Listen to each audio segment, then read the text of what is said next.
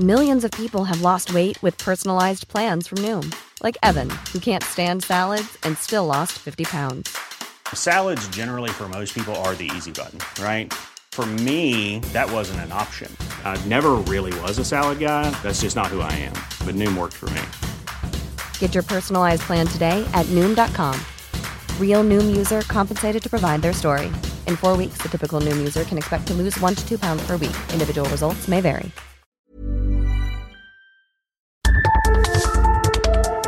Las coordenadas de la información. Con Alejandro Cacho.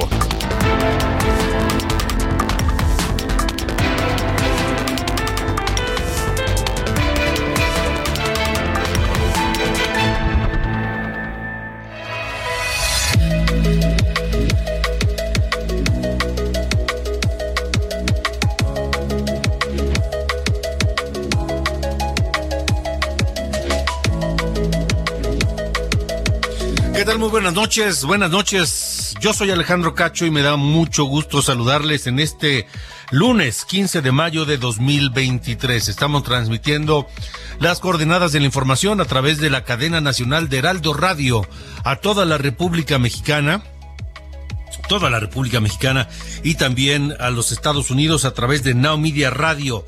Saludos, por supuesto, a todos en este Día del Maestro. Felicidades a todos los maestros eh, en su día. Gracias a todos por todo aquello que nos dieron, por todo lo que nos enseñaron, por todo lo que sacrificaron eh, y por todo lo que lo que logran, lo que han hecho, Supongo que para cada maestro es una satisfacción ver en cada uno de sus alumnos lo que han logrado. Así que un saludo muy particular, especial, por supuesto, a todos los maestros. Bienvenidos a las coordenadas de la información.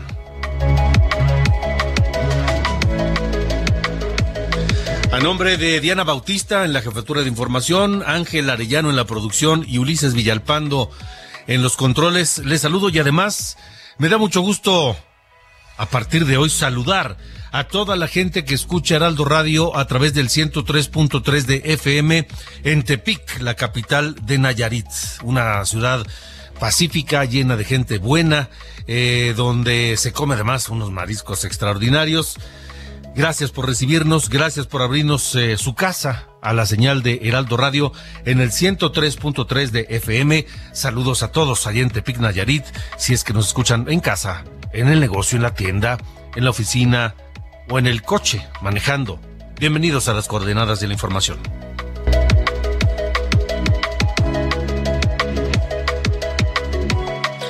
Comenzamos este día, le invito a hacer una reflexión porque bueno, pues eh, parte de la naturaleza humana y uno de los objetivos de la ciencia es aumentar pues eh, la, vida, aumentar la esperanza de vida y la calidad de vida del ser humano.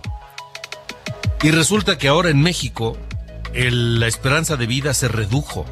No solo no aumentó, se redujo en promedio 75 años y se redujo a 71. Estábamos en una esperanza de vida de 75 y hoy estamos en 71. Es uno de los peores descensos en la esperanza de vida en todo el planeta y la más baja en las naciones que integran la Organización para la Cooperación y el Desarrollo Económicos. ¿A qué se debe que hoy los mexicanos tengamos una esperanza de vida menor que la que teníamos hace 3, 4 años? ¿A qué se debe? Estaré platicando del tema con el eh, doctor, querido doctor Francisco Moreno, médico internista, infectólogo del Centro Médico ABC, uno de los médicos que más, más, más ayudó a miles, a millones de mexicanos durante la pandemia de COVID-19 desde que inició dando información, orientación, atendiendo pacientes, eh, siempre dispuesto a hablar en los medios de comunicación para orientar a la gente, orientarnos a todos. El doctor Francisco Moreno estará esta noche más adelante con nosotros hablando de por qué se redujo la esperanza de vida de los mexicanos.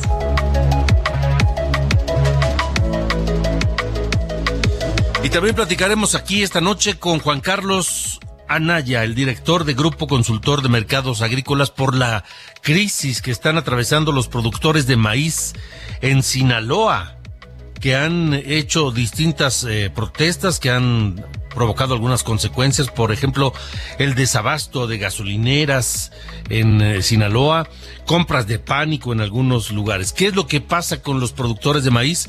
Pues que exigen el aumento de los precios de garantía de sus cosechas, como lo prometió el presidente López Obrador. El gobernador de Sinaloa, Rubén Rochamoya, anuncia que comprará 500 mil toneladas de maíz a precios de garantía, pero eso no soluciona de fondo el problema. Lo estaremos hablando esta noche con Juan Carlos Anaya, director del Grupo Consultor de Mercados Agrícolas.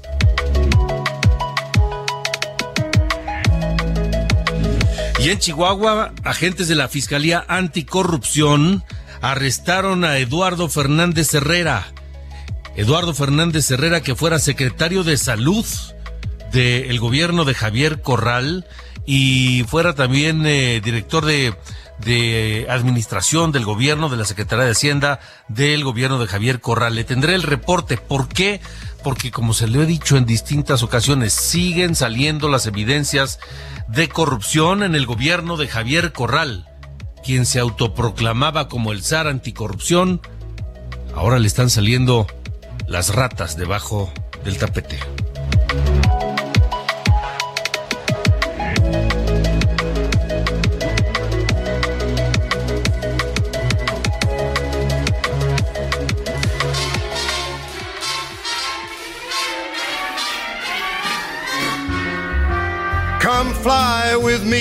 Let's fly, let's fly away.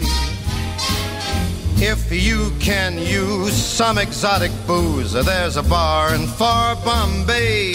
Come on and fly with me. Let's fly, let's fly away. Come fly with me, let's float down to Peru. In Llama Land, there's a one man band, and he'll toot his flute for you. Come on, fly with me, let's take off in the blue. Qué voz inolvidable, incomparable la de Frank Blue Eyes, Frank Sinatra a quien recordamos hoy, mi querido Ángel Arellano, ¿cómo te va? Muy buenas noches. Gracias, Alejandro, muy buenas noches. Efectivamente, lo recordamos porque ayer, 14 de mayo, se cumplieron ya 25 años de su fallecimiento, ya dos décadas y media, sí, ¿verdad? La verdad es que pasó rapidísimo. Frank Sinatra nació el 12 de diciembre de 1915 en, allá en eh, Nueva Jersey y murió en Los Ángeles, California el 14 de mayo de hace 25 años. Tenía ya 82 Frank Sinatra, quien pues tuvo todos los éxitos que pudo haber obtenido en su carrera como una de las voces más privilegiadas y recordadas de los Estados Unidos. Y hoy, mi estimado Alejandro, vamos a recordar parte de su pues de su legado musical que dejó Frank Sinatra. Me parece muy bien, es una gran gran voz la de Frank Sinatra. Entonces, bueno, pues tendremos música sabrosa y además con esta pues le damos la, la, bienvenida a la cadena nacional de Heraldo Radio, a eh, Heraldo Radio Tepic en el 103.3 de FM allá en la capital Nayarita, ¿no? Efectivamente, con Come Fly With Me, esta canción, en la voz de Frank Sinatra. Perfecto, gracias. Gracias, Alejandro.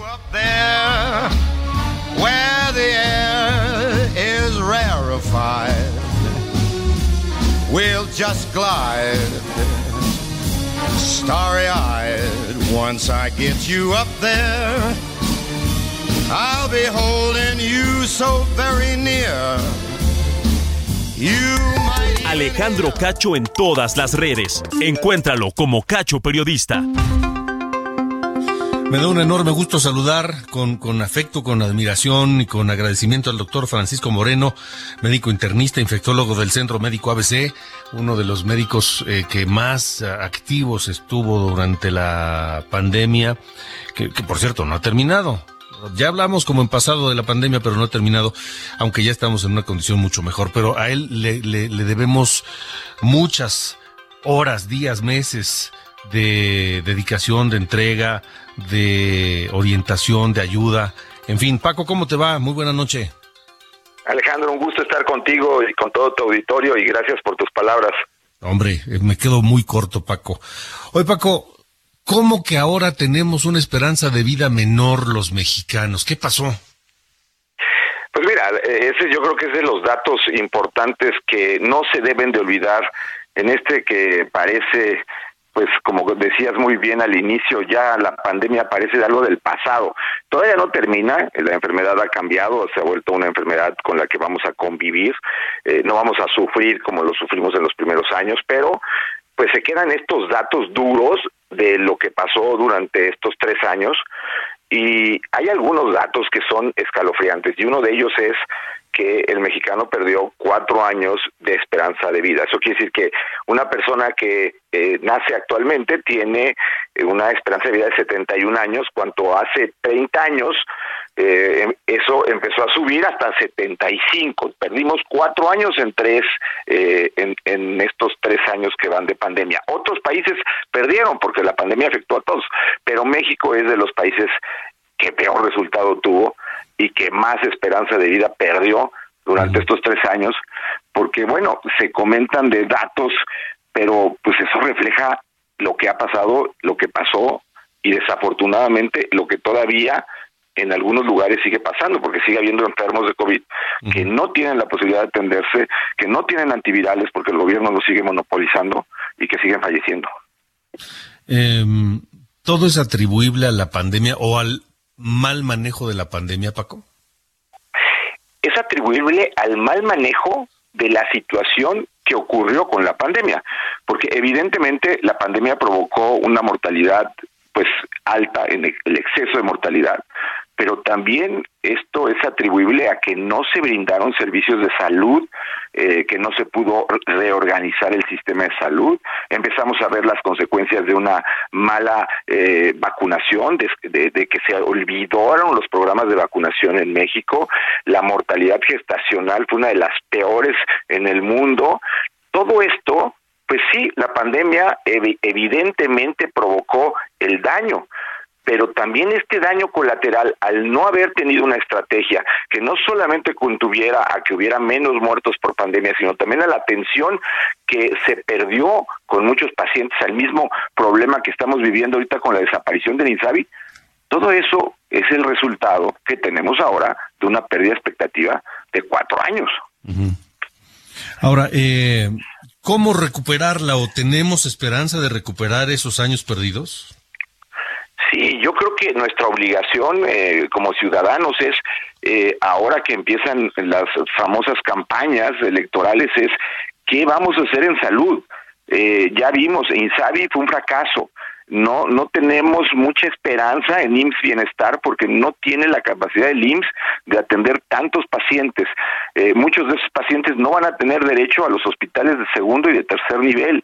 Entonces es momento de oír qué propuestas hay para mejorar lo que se ha perdido, porque el daño que ha habido es enorme. El daño que se produjo con la pérdida del eh, seguro popular y después el fracaso del INSABI, pues yo creo que es una de las peores eh, formas que ha habido o, reformas que hubo en este sistema de salud, que es un verdadero fracaso. O sea, como que se ha hecho menos esa situación, pero 55 ah, millones de personas que vivían eh, atendidos por el Seguro Popular lo perdieron y ahorita hay 14 millones de personas que no tienen dónde atenderse, que si tienen un problema, que si tienen una apendicitis, que si tienen un, un problema en la vesícula, no hay dónde se operen. Pero además habría que tal vez empezar por ser serios y no pretender o no prometer tener un sistema de salud como Dinamarca, ¿no?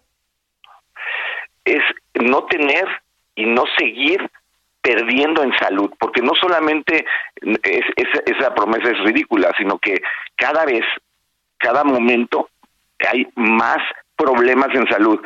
Eh, no hay medicamentos. Ahorita tenemos un problema enorme con los medicamentos psiquiátricos porque pues eh, hay un conflicto entre Cofepris y una de las farmacéuticas.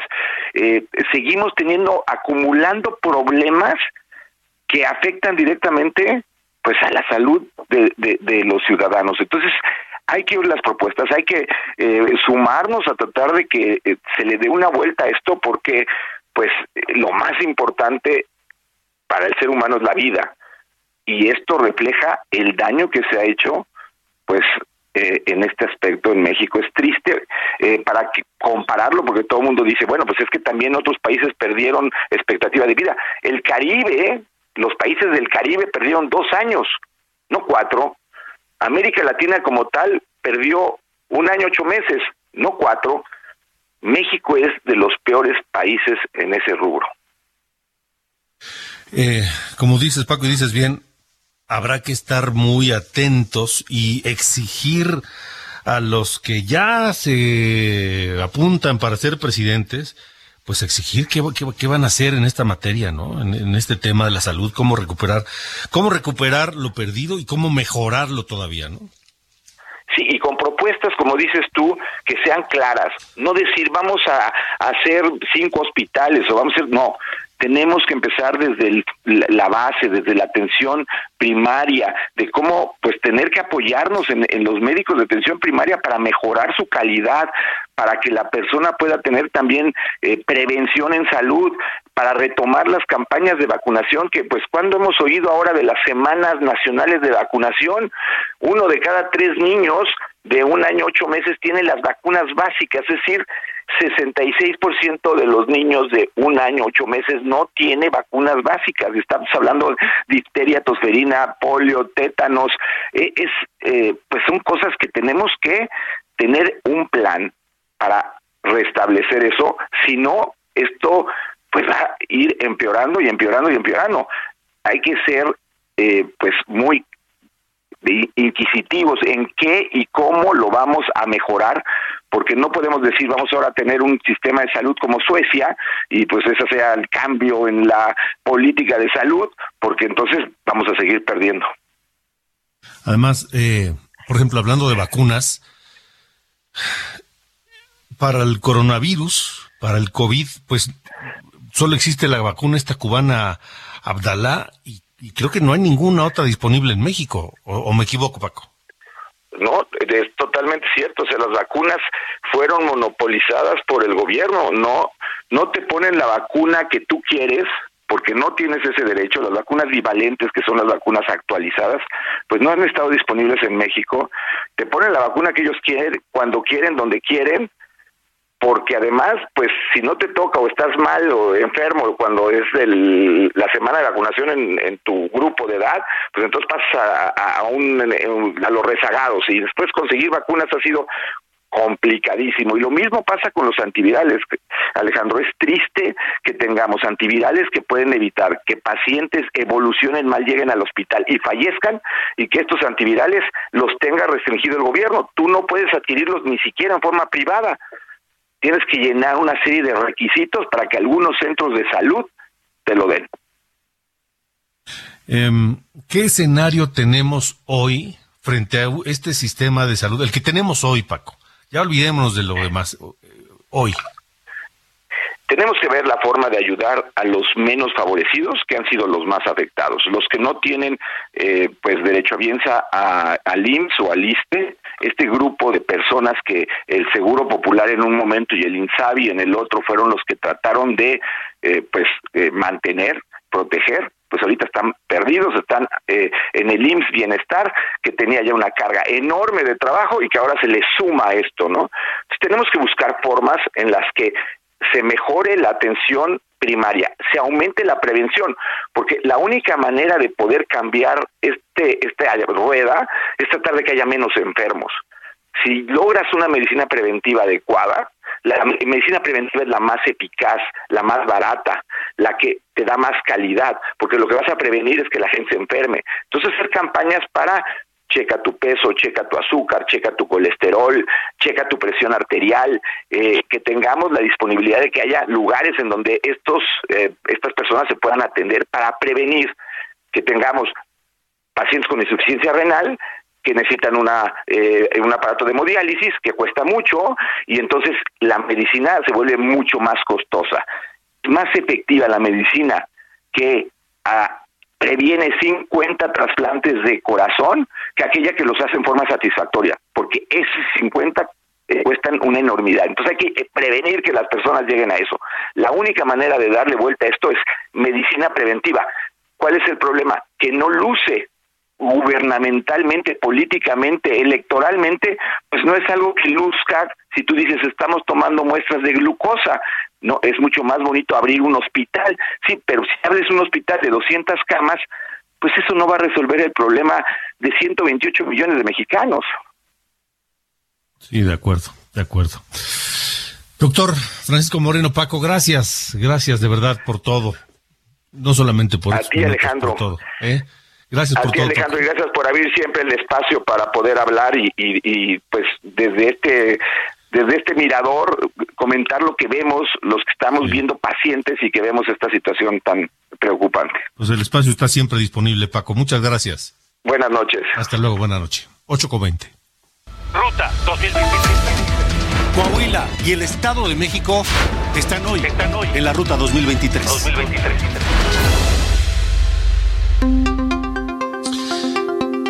Vamos contigo, Gerardo García, porque ya se eligieron los temas para el próximo debate entre las candidatas a gobernar el Estado de México. Adelante, Gerardo. Hola, ¿qué tal? Muy buenas noches, Alejandro. Cacho, saludarte a ti y también al auditorio. Las candidatas a la gubernatura mexiquense en el segundo debate abordarán los temas de seguridad y justicia, economía y empleo, educación, medio ambiente y desarrollo sustentable, ejercicio que, eh, que tendrá lugar el 18 de mayo, es decir, este jueves. Este inicio de semana, el Comité Especial para la Organización de los Debates del Árbitro Electoral Mexiquense sesionó y determinó lo anterior. El debate tendrá una duración de 60 minutos e iniciará a las 20 horas del jueves y la sede otra vez será la, sala de sesiones del Consejo General del GIEM ubicada en Toluca. Los equipos de las aspirantes a la gobernatura mexiquense, la de la coalición eh, Alejandra del Moral Vela y la de la candidatura común Delfina Gómez Álvarez avalaron estos últimos detalles del segundo debate. De los eh, de, lo que se acordó precisamente en esta reunión que se tuvo de estos temas seguridad y justicia, economía y empleo, fueron los más votados por la ciudadanía, en tanto que medio ambiente y desarrollo sustentable y con el tema de también de educación fueron los que se eh, tuvieron que ser sorteados. Otro de los acuerdos fue en el que precisamente estén presentes durante el desarrollo del debate como público los, eh, las consejeras y el consejero electoral y las representaciones propietarias o suplentes de los partidos, así como el secretario ejecutivo y los representantes de las candidatas ante este comité especial del debate. Además, se reiteró que podrán asistir en camerinos cuatro personas y una más en el set por parte de las abanderadas. Es decir, ya están todas las condiciones para que el próximo jueves exista el segundo debate. El reporte desde el Estado de México. Oye, Gerardo, rápidamente, ¿y, la moderación será esta activa que le llaman o simplemente será otorgar la palabra a cada una?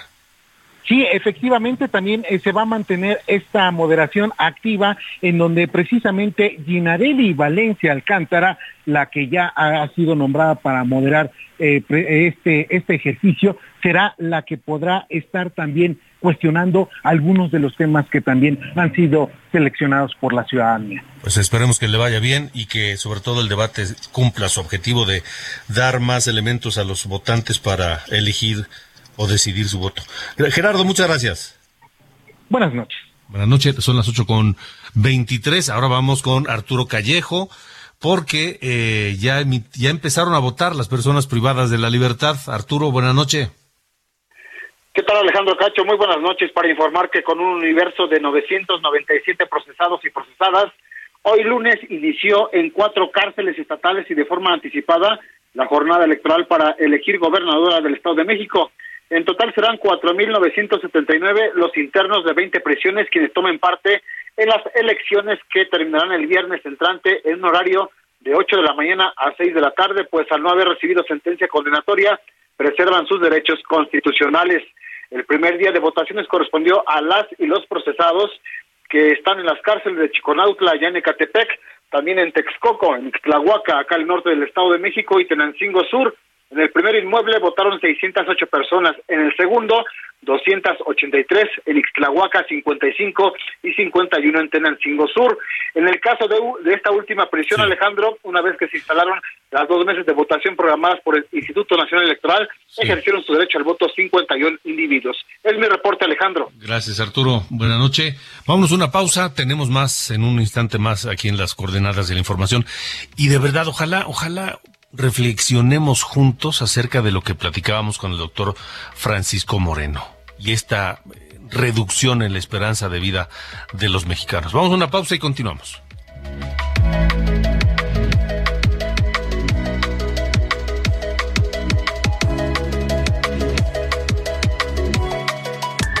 Alejandro Cacho en todas las redes. Encuéntralo como Cacho Periodista. Las coordenadas de la información. Con Alejandro Cacho. Heraldo Radio, con la H que sí suena y ahora también se escucha. Las coordenadas de la información. Con Alejandro Cacho.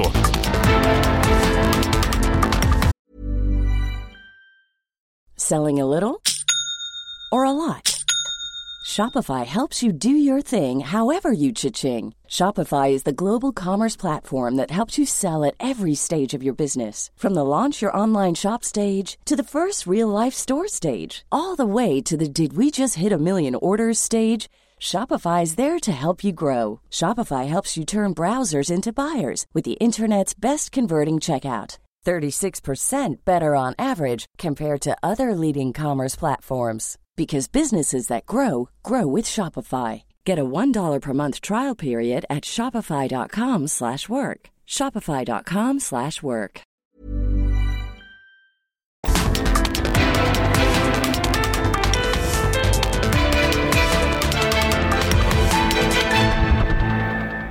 Toma un minuto y piensa en tu momento favorito. Esas vacaciones en familia, por ejemplo. Ahora piensa en las empresas y en los empleos que hay detrás. El de Juan que conduce autobuses. El de Mari que trabaja en el restaurante. Empresarios y colaboradores trabajamos para que a todos nos vaya mejor. CIRT, Radio y Televisión Mexicanas. Voz de las empresas. Consejo de la Comunicación.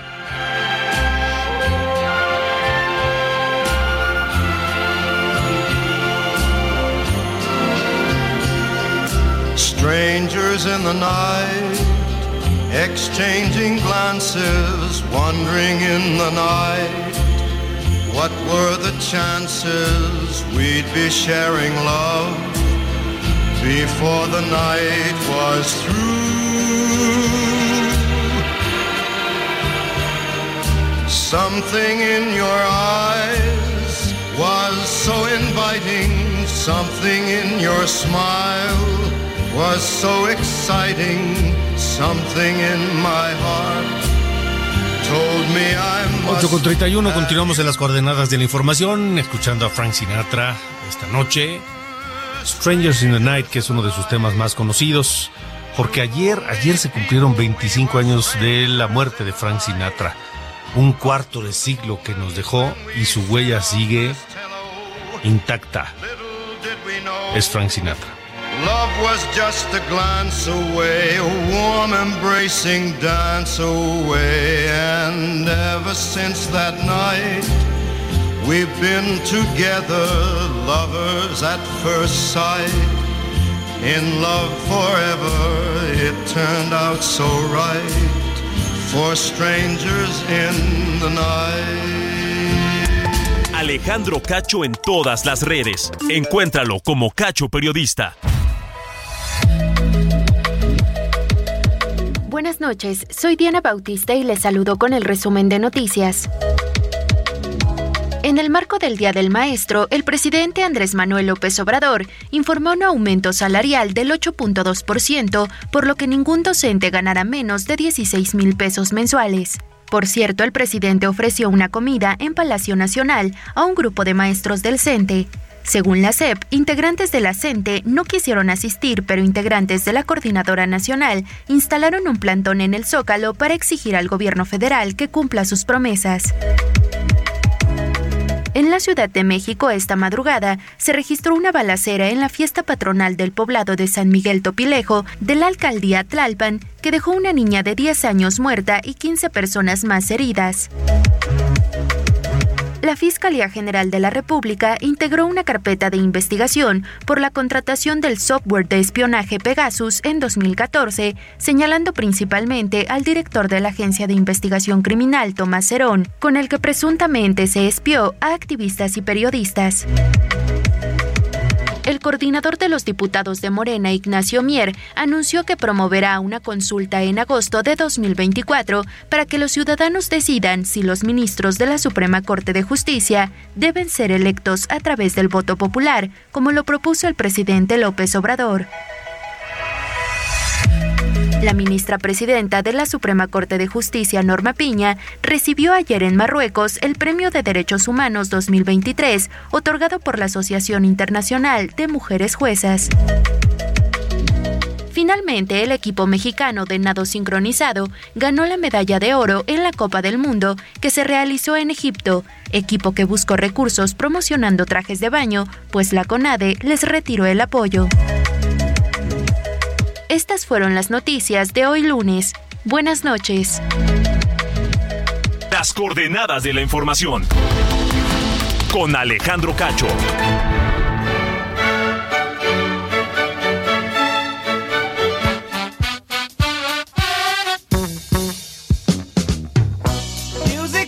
¿Qué pasa, mi querido Carlos Allende? Buena noche, buena semana. Buena semana, mi estimado señor Cacho. Pues aquí empezando, al menos mejor que el subdirector del Hospital de Cardiología del IMSS. Eso, sin duda, este, al menos seguimos aquí con chamba y todo felices y contentos, ¿no? Y sabiendo cómo prender y apagar la cámara en el Zoom. Oye, mi hermano, este, resulta ese ser que eh, parece haber una especie como de sospechosismos.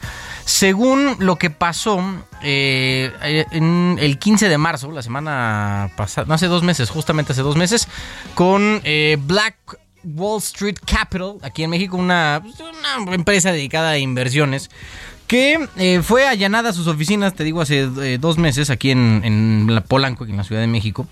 Y resulta que el operativo a cargo de la Secretaría de Seguridad Ciudadana de aquí de la Ciudad de México, de la Guardia Nacional y el Ejército Mexicano, terminó con la desaparición de 17 millones de pesos y 4 millones de dólares que tenían estos eh, hermanos ahí en sus oficinas para pues moverlo ¿no? en inversiones. Sin duda es una cantidad de lana bastante fuerte para tener así este pues, en, en, efectivo, ¿va? Pero pues digo, al final se dedicaban al tema eh, de, de, diversas inversiones acá mis compadres, que sí suena sospechoso, pero tengan eh, un poco de, paciencia conmigo. La cosa es que según lo que dicen los reportes de, que, llenaron, ¿no? Digamos, para reportar el allanamiento, que tenían autorización y todo el rollo, ¿no? O sea, al final la cosa es que eh, entraron, dicen que entraron a cierta hora y que sobre los escritorios de madera, estoy citando el reporte, tenían la oficina principal, en la oficina principal había diversas armas largas, cortas y dinero en efectivo, y en un cajón, en un cajón observaron dos cuadros con sustancia sólida. Pero lo que dice es que las cámaras de seguridad, que es una empresa de esta naturaleza, ¿no? Que maneja esa cantidad de dinero en efectivo, pues evidentemente tiene. Resulta que eh, todo eso parece ser eh, falso. Porque además en el reporte dicen que eh, opusieron resistencia, pero en las cámaras dicen que no, opusieron resistencia a las personas que estaban ahí. Y que sobre los escritorios de madera citados por el reporte en la oficina principal y cajones no hay ningún tipo de arma, dinero ni dos cuadros de sustancia sólida. O sea, la cosa aquí está sospechosa porque además de eso... Nadie sabe dónde se quedaron esos 90 millones de, de pesos. Bueno, equivalentes, ¿no? A 90 millones de pesos. Se sabe, ¿no? Que a veces las fuerzas del orden se ponen un tanto creativas a la hora de, allanar eh, lugares y más cuando ven esta cantidad de dinero, pues no, falta el que le brilla el ojito y que, eh, pues digamos, tiene ahí el mano pegajosa. Entonces, pues digo, uno esperaría que siendo este el sexenio de la no corrupción, de siempre hacerlo todo por la vía del derecho, eh, que, que estas cosas se aclararan porque al final se da espacio al sospechosismo y no quisiera uno andar ahí eh, pensando mal, ¿no? Porque ya ven que uno tiene mente cochambrosa y no es como que estas cosas no han pasado antes. Entonces, pues nada más es un atento llamado a, este, pues sí, la Secretaría de Seguridad Ciudadana, a eh, igualmente a la Fiscalía de la Ciudad de México para, pues nada más que aclaren, ¿no? Porque este asunto está bastante sospechoso y pues eh, solo no quisiera estar sí. dañando, ¿no? La, el buen nombre de la cuarta transformación. Está raro, está raro. Sospechosismo. Está raro. Pero bueno, bueno, está bueno. Así empezamos la semana, mi estimado señor Cacho. Ándele, gracias. De Las coordenadas de la información. Con Alejandro Cacho. Bueno, pues hoy 15 de mayo, Día del Maestro, el presidente López Obrador eh, anunció un aumento a los profesores de 8.1%, un aumento pues, generoso que despertó pues el aplauso y el agradecimiento del Sindicato Nacional de Trabajadores de la Educación. La CENTE, que es la Coordinadora Nacional de Trabajadores de la Educación, pues no, ellos no. Ya, eh, la, la coordinadora siempre está en contra de todo, de todo lo ha estado siempre. Y rechazaron ese aumento, no asistieron a la ceremonia de Palacio Nacional y marcharon y demás. En fin, pero eh, ese, es, ese es, aumento de 8.1%. Ahora, en San Luis Potosí se entregaron premios y estímulos a maestros porque son los mejores aliados del gobierno. Eso dijo el gobernador de San Luis Potosí, Ricardo Gallardo Cardona, quien destacó el avance sin precedentes para fortalecer la educación mediante más presupuesto e infraestructura. El año pasado se construyeron 22 planteles. En este 2023 van por 100 más. Además, se resolvió la federalización de la nómina de telesecundarias. El gobernador Gallardo dijo que San Luis Potosí será uno de los cinco estados más importantes de México y por eso le apuesta a la educación. En la ceremonia del Día del Maestro entregó premios, estímulos y recompensas a docentes con 28, 30 y 40 años de servicio. 8 con 40. Alejandro Cacho en todas las redes. Encuéntralo como Cacho Periodista. Saludo a Juan Carlos Anaya, director del Grupo Consultor de Mercados Agrícolas, porque los productores de maíz de Sinaloa están exigiendo, están protestando para que se les respete el, el, precio de garantía. Juan Carlos, ¿qué, está pasando? Porque la medida del gobernador de comprar 500 toneladas a precio de garantía de 6 mil pesos, pues parece que tampoco es la solución. Buenas noches. Buenas noches, Alejandro, y con gusto estar en tu programa. Y la realidad, para ponerlo en contexto, Sinaloa es el principal productor de maíz de México. Este trae una producción récord de 6.3 millones de toneladas, mayor al año pasado de 5.2 millones de toneladas. Pero tampoco hay que olvidar que hay otras 500 mil toneladas en Sonora y 400 mil en Tamaulipas. Vamos a traer una gran producción en el otoño-invierno y como tú señalas, en el caso del estado de Sinaloa, de los 6.3 millones, Segalmex y el gobierno del estado este, consideran que ellos comprando un millón ochocientas mil toneladas van a, a, resolver el problema de la comercialización y más que nada del ingreso al productor. Sí van a resolver momentáneamente el precio a pequeños productores hasta de 10 hectáreas del un millón ochocientas mil toneladas, donde quieren pagar un precio de garantía de seis mil novecientos sesenta y cinco. El reclamo de los productores de Sinaloa es que quedan todavía cuatro millones y medio que no tienen ningún esquema que, que les garantice tener un precio o un ingreso satisfactorio. Y todo viene esto, Alejandro, en virtud de que el año pasado el precio de futuro del maíz estaba en 300 dólares, hoy está en 233 dólares. El precio de mercado estaba en 349 al productor, hoy está en 294, que eso impacta en 55 dólares.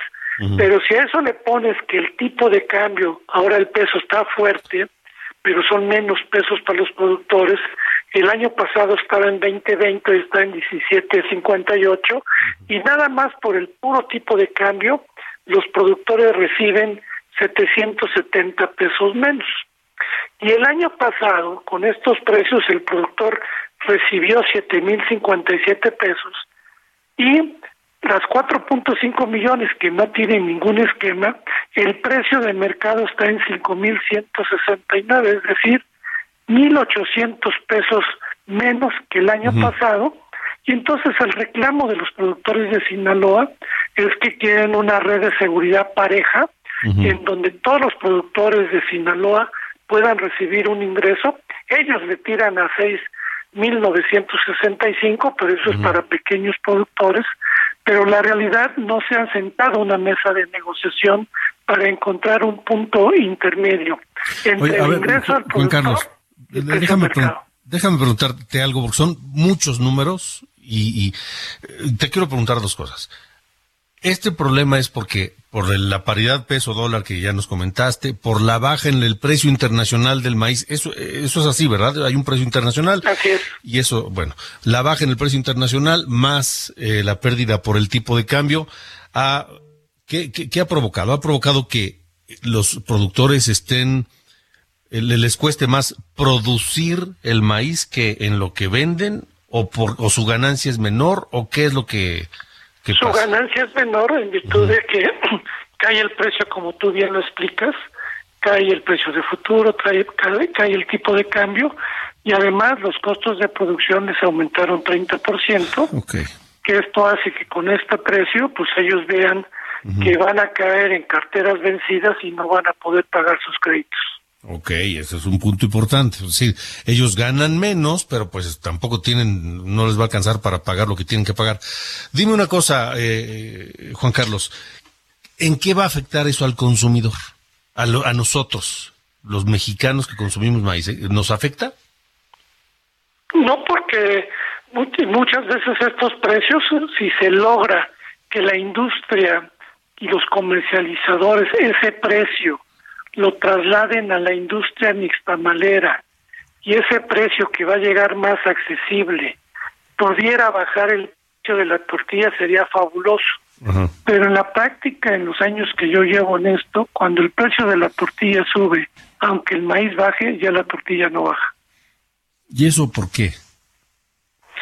Porque los, los mismos este, industria de la masa, la, pues, principalmente de la masa, la tortilla y las tortillerías, pues no nada más es el costo de la materia prima, ellos también argumentan que le subió la electricidad, le subió la renta, le subió este, sus costos de, de salario mínimo, y yo nunca he visto que cuando baja su costo de materia prima, que representa entre un 35 y 40%, bajen el precio al consumidor. Ellos sí adquieren una materia prima mucho más accesible.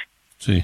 Sí, y, y así pasa con muchos otros productos, ¿no? Digo, event- eventualmente, tal vez de pronto el limón que se dispara, pues tal vez baja, o el aguacate, o el huevo, pero hay muchos otros que se quedan donde están, ¿no?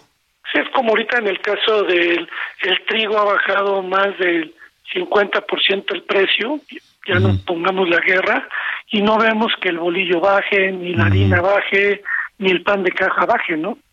Es, es perfecto tu ejemplo. ¿Y a dónde se va el ejemplo? ¿A dónde se va ese 50%? ¿A los, a los, a los panaderos o a dónde? Eh, ahí los márgenes de comercialización que como tú señalas hay márgenes que van se van quedando a lo largo de la cadena y por eso en los análisis que hacemos en grupo consultor siempre hemos señalado que la Profeco y Economía debiera analizar cada una de las redes para ver dónde hay márgenes excesivos o abusos para tomar cartas en el asunto pero la realidad este pues eso no se viene realizando y es un efecto que actualmente Alejandro sucede en el mundo, ¿no? Aunque baje el costo de la materia prima, los últimos que le venden al consumidor, si el consumidor sigue comprando, pues ellos mejoran sus utilidades. Sí, claro. Ahora, eh, Juan Carlos, si los productos, porque habrá quien diga, bueno, si me- de todas formas no me va a bajar el precio de la tortilla, ¿a mí qué? Que los productores este, no ganen lo que quieren ganar o lo que necesitan ganar. Pero lo que puede ocurrir es que este año les vaya mal, se endeuden más o quiebren y entonces haya más, menos producción el año que entra y entonces sí el precio otra vez para arriba. Debemos recordar que en el tema de granos y oleaginosas México solamente produce el 52% de lo que necesita, lo demás lo importamos. Y de acuerdo a la FAO, un país que tiene menos del 75% de su abasto, su seguridad alimentaria corre riesgos. Y la realidad muchos países como nuestros socios comerciales en Europa, el tema de los granos es un tema estratégico.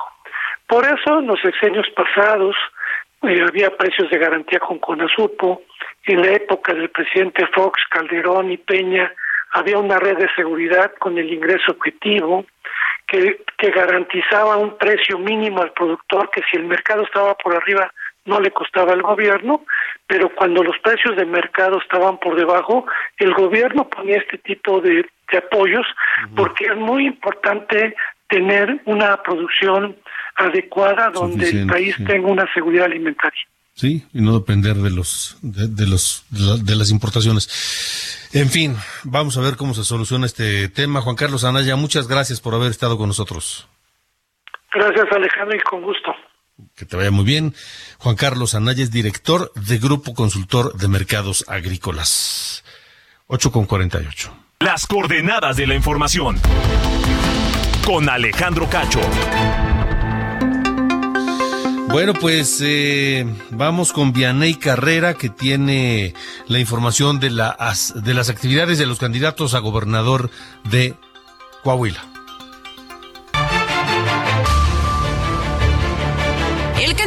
Alianza Ciudadana por la Seguridad, Manolo Jiménez, estuvo presente el pasado fin de semana en La Laguna, presentando su propuesta de campaña sobre temas de salud, justicia y seguridad que implementará en caso de llegar a ser gobernador. En la colonia Zaragoza Sur aseguró que concretaría una clínica con todos los servicios de salud que refiere el sector habitacional, ya que la cancelación del INSABI ha ocasionado que tengan que pagar por un médico que pueda dar un diagnóstico acertado. Luego, el domingo estuvo en la Alameda Zaragoza, en el que presentó la Marea Rosa en coordinación con asociaciones civiles. El dirigente del Comité Estatal del PRI, Rodrigo Fuentes, manifestó que quienes se van del PRI ya no regresan. Sus declaraciones giraron en torno a la manifestación del líder de la CTM en Piedras Negras por irse del partido al no obtener posiciones y beneficios del partido tricolor. Dijo que es un acto de desesperación, ya que amenazó al partido para negociar asuntos personales y eso no se le permitirá. Indicó que Manolo Jiménez será el próximo gobernador debido a la experiencia y la cercanía que tiene con la gente. Junto al dirigente nacional de Morena, Mario Delgado, el candidato de la transformación en Coahuila, Armando Guadiana Tijerina, visitó el municipio de Nueva Rosita, en donde lo recibió una plaza municipal abarrotada de militantes y simpatizantes. El candidato de Morena estuvo acompañado por el alcalde Mario Alberto López, así como la alcaldesa de Musquis, Tania Flores, la maestra Sonia Rincón, líder del movimiento turquesa, así como legisladores nacionales y locales que presenciaron el gran apoyo de toda la región carbonífera. El candidato ciudadano del Partido del Trabajo, PT a gobernador Ricardo Mejía Verdeja, refrendó su apoyo a las maestras y maestros y firmó los 10 compromisos por la seguridad social del magisterio ante la coalición de trabajadores de la educación pública de Coahuila. Señaló que su gobierno va a resarcir el daño patrimonial de los fondos de pensiones a las instituciones de salud, seguridad social y vivienda de las y los maestros del Estado, además de invertir en mejorar las condiciones de infraestructura educativa. Para Heraldo Radio Laguna, Vianey Carrera. Gracias, Vianey. Vamos ahora a Chihuahua, porque allá siguen los eh, trabajos de la Fiscalía Anticorrupción y siguen saliendo las ratas debajo del tapete. Siguen saliendo los corruptos en el gobierno que se supone impoluto, el de Javier Corral. Federico Guevara, te saludo, buena noche. Efectivamente, Alejandro, buenas noches. Como tú bien acotas, otra lista a esta, pues, mencionada función gubernamental de un gobernador que pronunció y anunció a, por todos los lados que iba a ser incorruptible. Eduardo Fernández, secretario de Salud, fue arrestado el día de ayer en la noche, eh, acusado de pues haber solicitado un crédito por más de 401 millones de pesos. Fue detenido y el día de hoy ya se fue presentado en su primera audiencia. Lo curioso del caso es que, bueno, con la pasada administración a todo aquel exfuncionario que agarraban lo metían directo a la prisión. El día de hoy, el juez César Alberto Villalba Maínez decidió que este exfuncionario debería continuar el proceso penal en libertad al considerar que fue excesiva la solicitud de la jefe del Ministerio Público para solicitando la prisión preventiva. Eh, en la audiencia de formulación de imputación, el juez consideró los argumentos presentados y dijo que va a haber una reparación de daño de 24 millones de pesos, según las acusaciones de en las audiencias. Mientras tanto, el abogado defensor señaló que Eduardo Fernández ya había comparecido un procedimiento administrativo en el mes de abril, que viajó a Presidio, Texas, pero que él le regresó, por lo cual no hay ninguna posibilidad de que se pueda eh, eh, huir del país.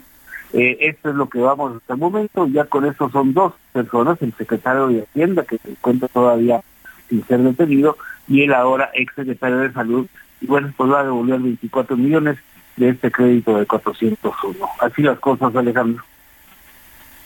Vaya, vaya asunto que siguen saliendo ahí los, como digo, las ratas debajo del tapete del impoluto Javier Corral, que no lo era tanto. Gracias, Federico. Buenas noches, Alejandro. Gracias, buenas noches. Y el fiscal precisamente anticorrupción allá en Chihuahua, pues eh, simplemente ha dicho que no va a caer en eh, dichos y diretes eh, políticos, porque el exgobernador Javier Corral precisamente es lo que quiere, llevar el asunto de investigación a la corrupción en su gobierno a la arena política donde él se siente más cómodo, por supuesto. El fiscal de Chihuahua dijo esto precisamente en, eh, en esta conferencia. Bueno, son las 8.54. Nos vamos. Gracias por haber estado con nosotros en las coordenadas de la información. Y nos vamos, por supuesto, escuchando a Frank Sinatra con su tema más emblemático. A mi manera, My Way, de Frank Sinatra, que ayer cumplió 25 años de su fallecimiento. Pásela bien, gracias. Hasta mañana.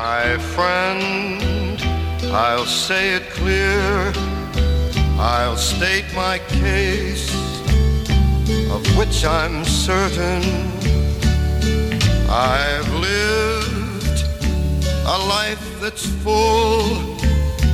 I traveled each and every highway and more, much more than this. I did it my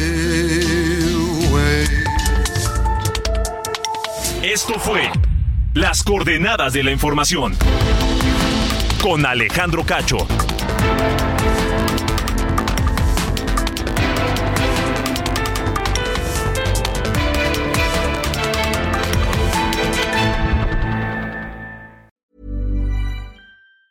Want truly hydrated skin? Medocia's Body Care Breakthrough Hyaluronic Body Serum. It's clinically proven to increase hydration by 161%. It's lightweight, fast absorbing, and delivers 24 hours of hydration for silky smooth skin without any sticky afterfeel.